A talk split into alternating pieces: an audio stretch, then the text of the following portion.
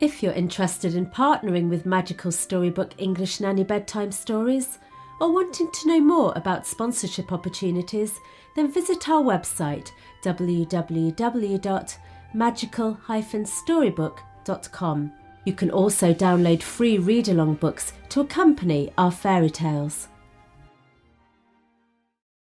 Welcome to Magical Storybook English Nanny Bedtime Stories, a collection of children's stories from around the world. The Little Mermaid.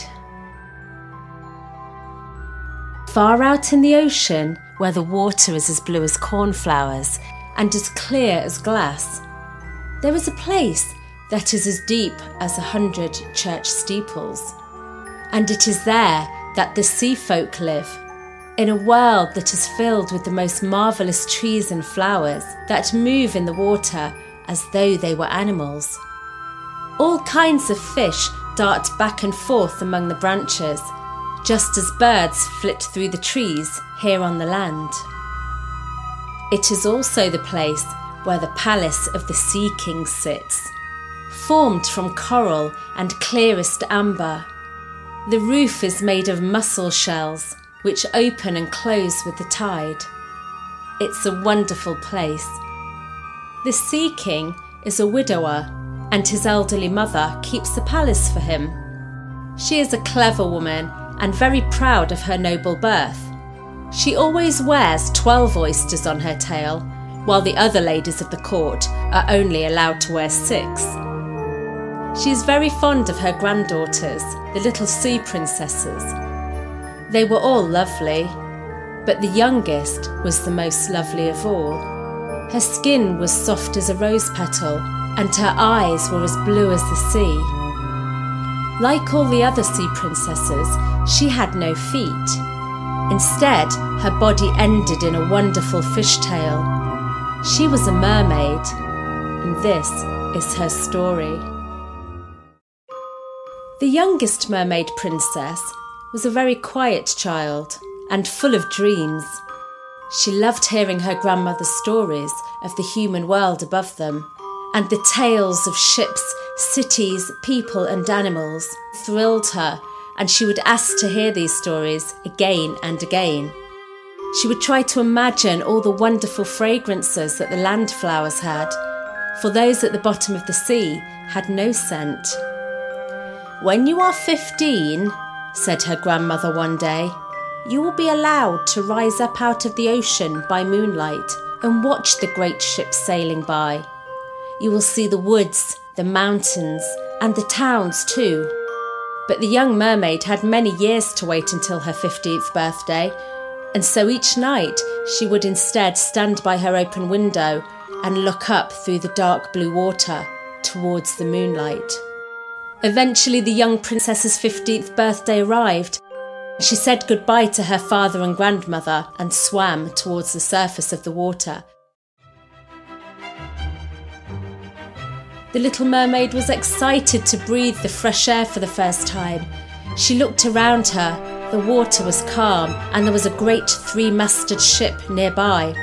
She could hear music and singing coming from the ship, and she watched as the sailors lit hundreds of brightly coloured lanterns that were hanging above them. She swam up to a cabin window and peeked inside. There was a crowd of brilliantly dressed people dancing. One of them was a very handsome young prince with dark eyes. It was his 16th birthday and he was having a party. The sailors up on the deck danced the night away, and as soon as the prince appeared among them, they lit a hundred rockets that flew through the air, making it as bright as day.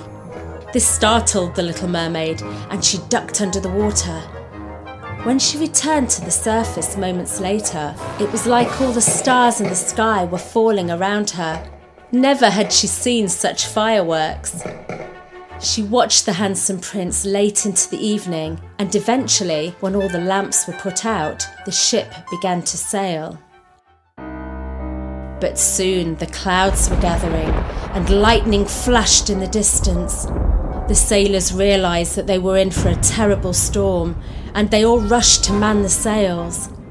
Within minutes, the waves were rising up around the ship like towering black mountains, causing it to pitch and roll as it sped on. One moment the ship plunged into the valley between the waves, and the next it surfed dangerously over the top of them. It creaked as its thick timbers began to give way under the heavy blows of the waves, and when the mast finally broke in two, the ship listed onto its side, and water burst into its hold. The little mermaid could see that the people aboard were in trouble. She looked out for the prince, and when the ship split into two, she saw him sink down into the water. She dived down through the waves until she found the prince. He was exhausted and close to death, but she held his head above the water and let the waves carry them both along wherever they were going. At daybreak, the storm ended, and over the calmer water, the mermaid could see the snow capped mountains of dry land. She swam towards them, still holding the unconscious prince. When she got nearer, she saw a monastery with orange and lemon trees growing in its garden. The sea formed a deep harbour there, and making sure that she wasn't seen, she laid the prince down on the sand. Suddenly, bells started chiming, and soon after, a number of young girls came running out into the garden. The little mermaid swam behind some tall rocks and watched as the prince regained consciousness and the people led him inside. Then she swam sadly back down to her father's kingdom. She returned to the harbour every day, hoping to see the prince again, but she never did. Each time she became sadder and sadder, and when she could finally bear it no longer, she told her secret to one of her sisters. Her sister told her that she knew who the prince was and where his kingdom was. Together they rose from the water in front of a beautiful palace that was made from pale golden stone. It had a great marble staircase that led down to the sea. The little mermaid's eyes widened when she saw the prince walking down it. Each night she would return and watch the prince row out into the sea on his boat. He would sit and play music under the stars, and the little mermaid would follow him and listen. One evening, she asked her grandmother to tell her everything that she knew about the upper world. Do humans live forever? she asked. No, replied her grandmother. They live a much shorter life than us sea folk, but they have an immortal soul which does live on forever, even after they die. It rises up through the air and makes its way to a beautiful place that we sea folk will never see. We don't have an immortal soul, but we do live for 300 years. I would gladly give up one of my 300 years, sighed the little mermaid. If I could be a human being for just one day and gain an immortal soul to take me on to that heavenly realm. The only way that you can get a soul, said her grandmother, is if a human being loves you so much that his heart joins with yours and makes them one. Then his soul would dwell in your body too. The little mermaid smiled. Maybe the prince would love her this much. But then her grandmother continued. However, the thing that makes you so beautiful, your tail, would be considered a strange thing indeed to a human. They have two awkward props, which they call legs. That is what they find beauty in. They would find your tail very ugly. The little mermaid sighed and looked unhappily at her fishtail. She decided to visit the sea witch, who she had always been so afraid of. Perhaps she'll be able to help me, she thought. She swam to an area of the ocean that she had never been to before and saw huge whirlpools which were like roaring mill wheels. They were snatching everything within their reach and dragging it down to the bottom of the sea. The little mermaid knew that she had to swim through the whirlpools to reach the sea witch's waters. Her heart thumped with fear, and she nearly turned back. But then she remembered the prince and the souls that the humans have, and she summoned enough courage to go on. Eventually, she came across a large muddy clearing in the forest. There stood a house made from the bones of shipwrecked men, and outside it sat the sea witch. I know exactly what you want, said the witch. You want to get rid of your fishtail and have two props instead. It's very foolish of you, but you shall have your way. But be warned, it will bring you grief, my proud princess. The witch continued, I'll prepare you a potion, and before sunrise tomorrow, you must swim to the shore and seat yourself on dry land. Then drink it. Then your tail will divide and shrink until it becomes what the humans call a pair of legs. But it will hurt, and every step you take will feel as if you are treading on knife blades. Are you willing to suffer all of this? Yes, said the little mermaid, shaking, but still thinking of the prince. Remember, added the witch, once you have taken human form, you can never come back through the waters to your father and sisters. You can never be a mermaid again. And if the prince chooses to marry another, the day after the wedding, when the sun rises, you will die and become nothing more than foam floating on the surface of the ocean. The little mermaid turned pale, but she said that she would take the risk. The sea witch hung her cauldron over the flames and began brewing. When the potion was ready, she poured it into a bottle, and the little mermaid went to take it. But before the witch would hand it over, she said, First, you must pay me, but I don't want money. I want the most valuable thing that you own your voice. And then she cackled loudly. The little mermaid was horrified my voice, she cried. But if you take my voice, how can I talk to the prince? You will still have your pretty eyes and your grace, said the witch. With these, you can still win the heart of the prince. The mermaid nodded, and with a swish of her hand, the sea witch took her voice.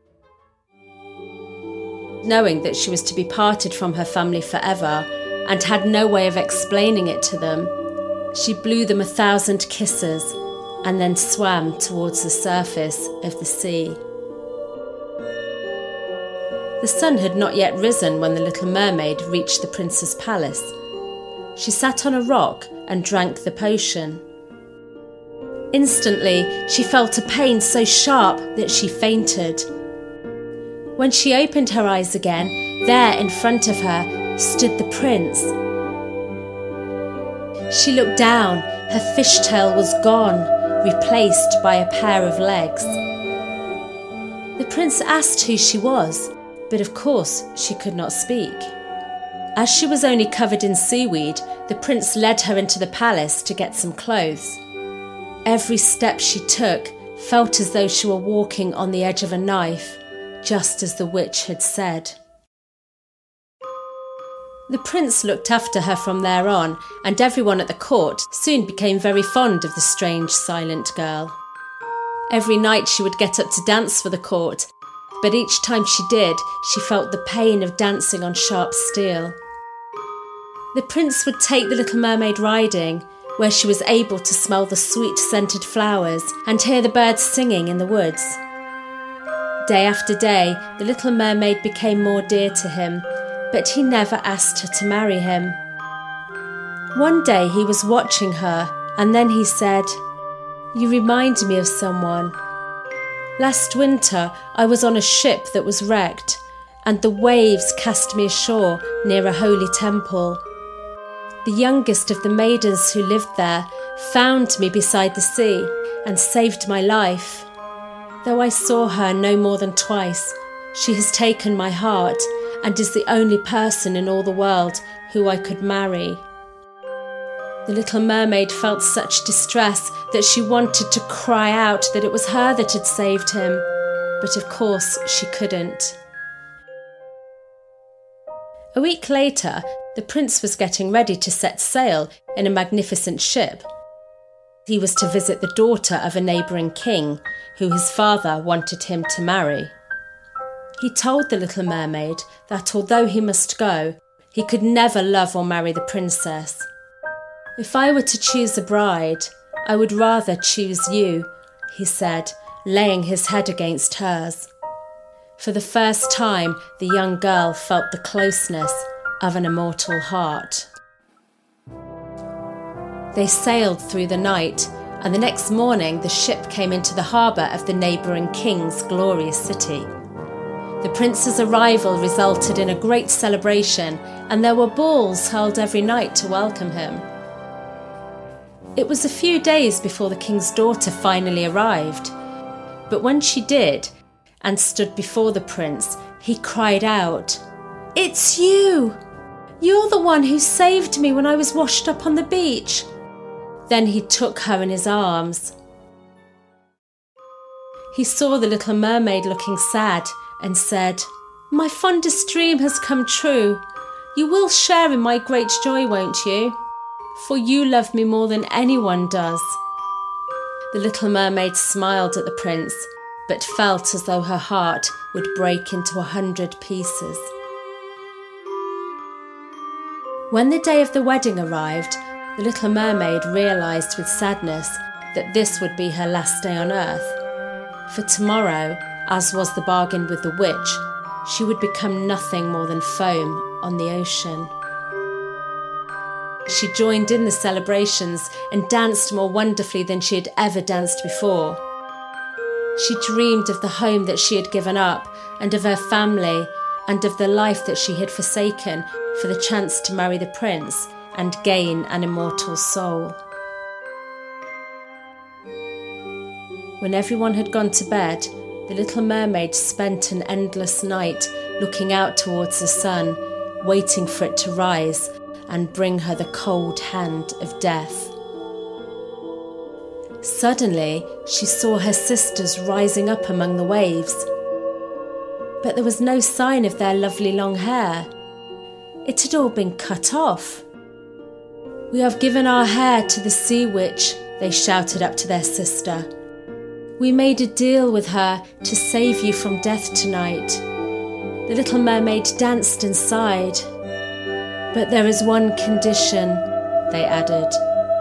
You must kill the prince before the sun rises. Their sister gasped with shock.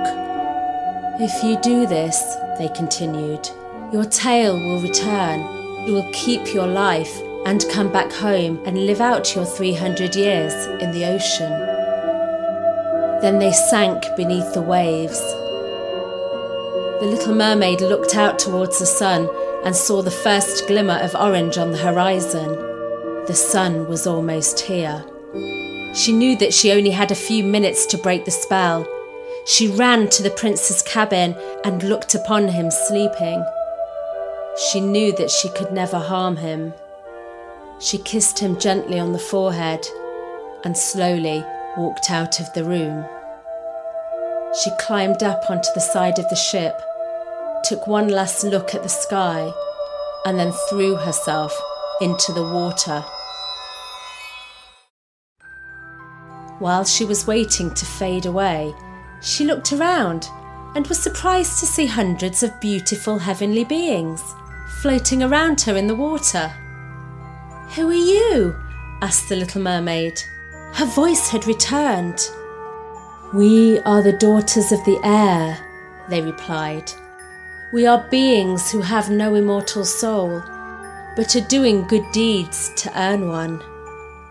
For centuries we have carried the scent of flowers through the air and brought fresh breezes and healing balm wherever we go.